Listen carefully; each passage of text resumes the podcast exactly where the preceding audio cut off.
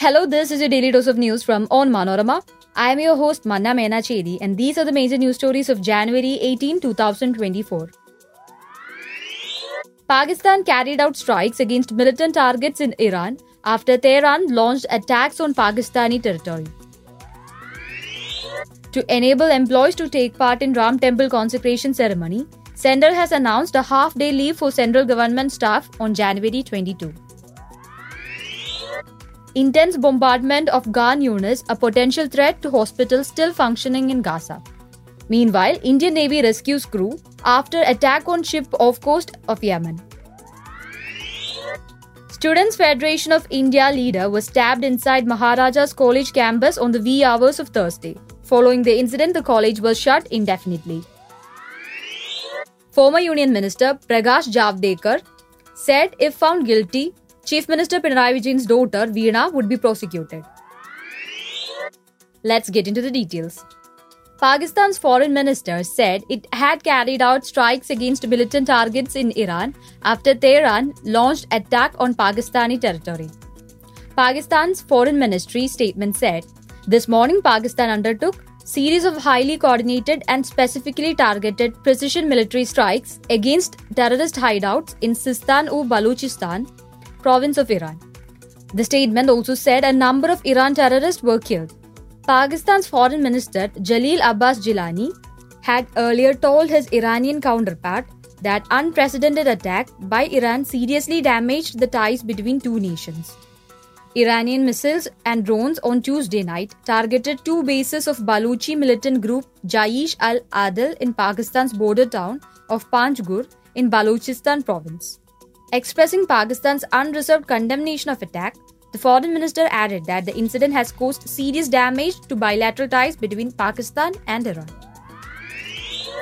The union government announced a half day leave for the central government offices, central institutions, and central industrial establishments on January 22 on account of Ram Temple consecration ceremony in Ayodhya.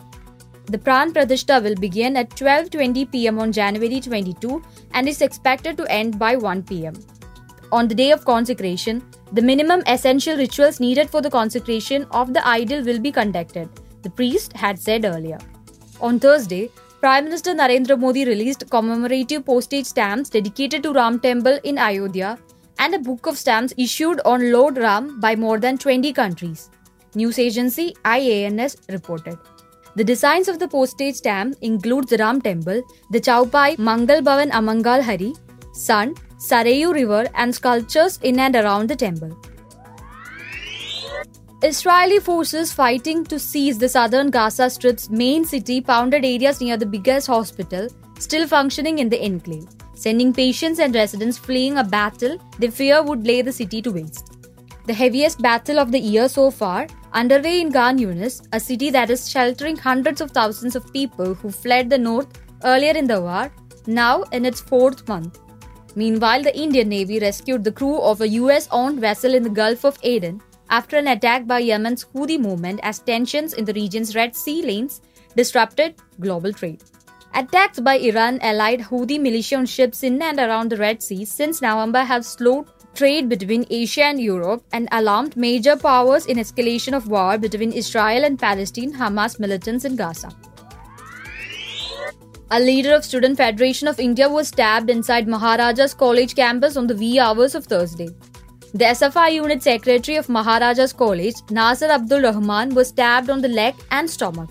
He is currently undergoing treatment at private hospital in Kochi.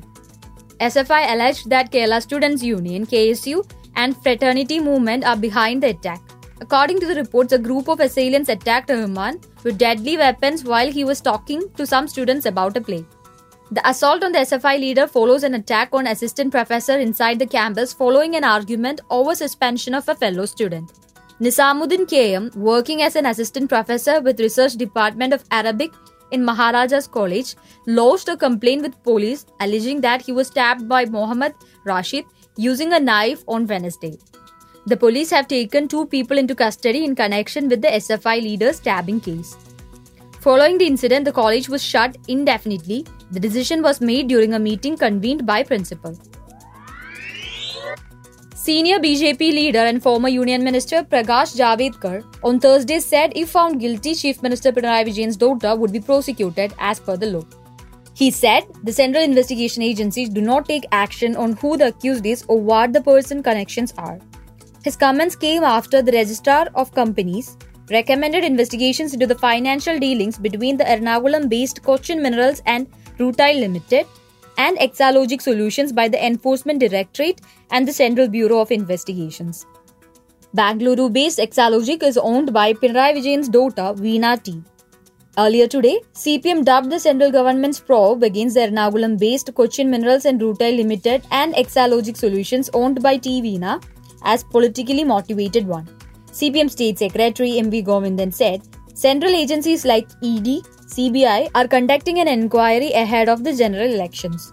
CPM Central Committee member A.K. Balan also defended the CM's daughter. That brings us to the end of this episode. Thanks for listening to Daily News Dose, hosted by me, Mana Menacheri. Daily News Dose is produced by Vishnu Muralidharan with technical support from Idea Brew Studios. Follow www.onmanorama.com for detailed updates on latest news and be sure to come back tomorrow.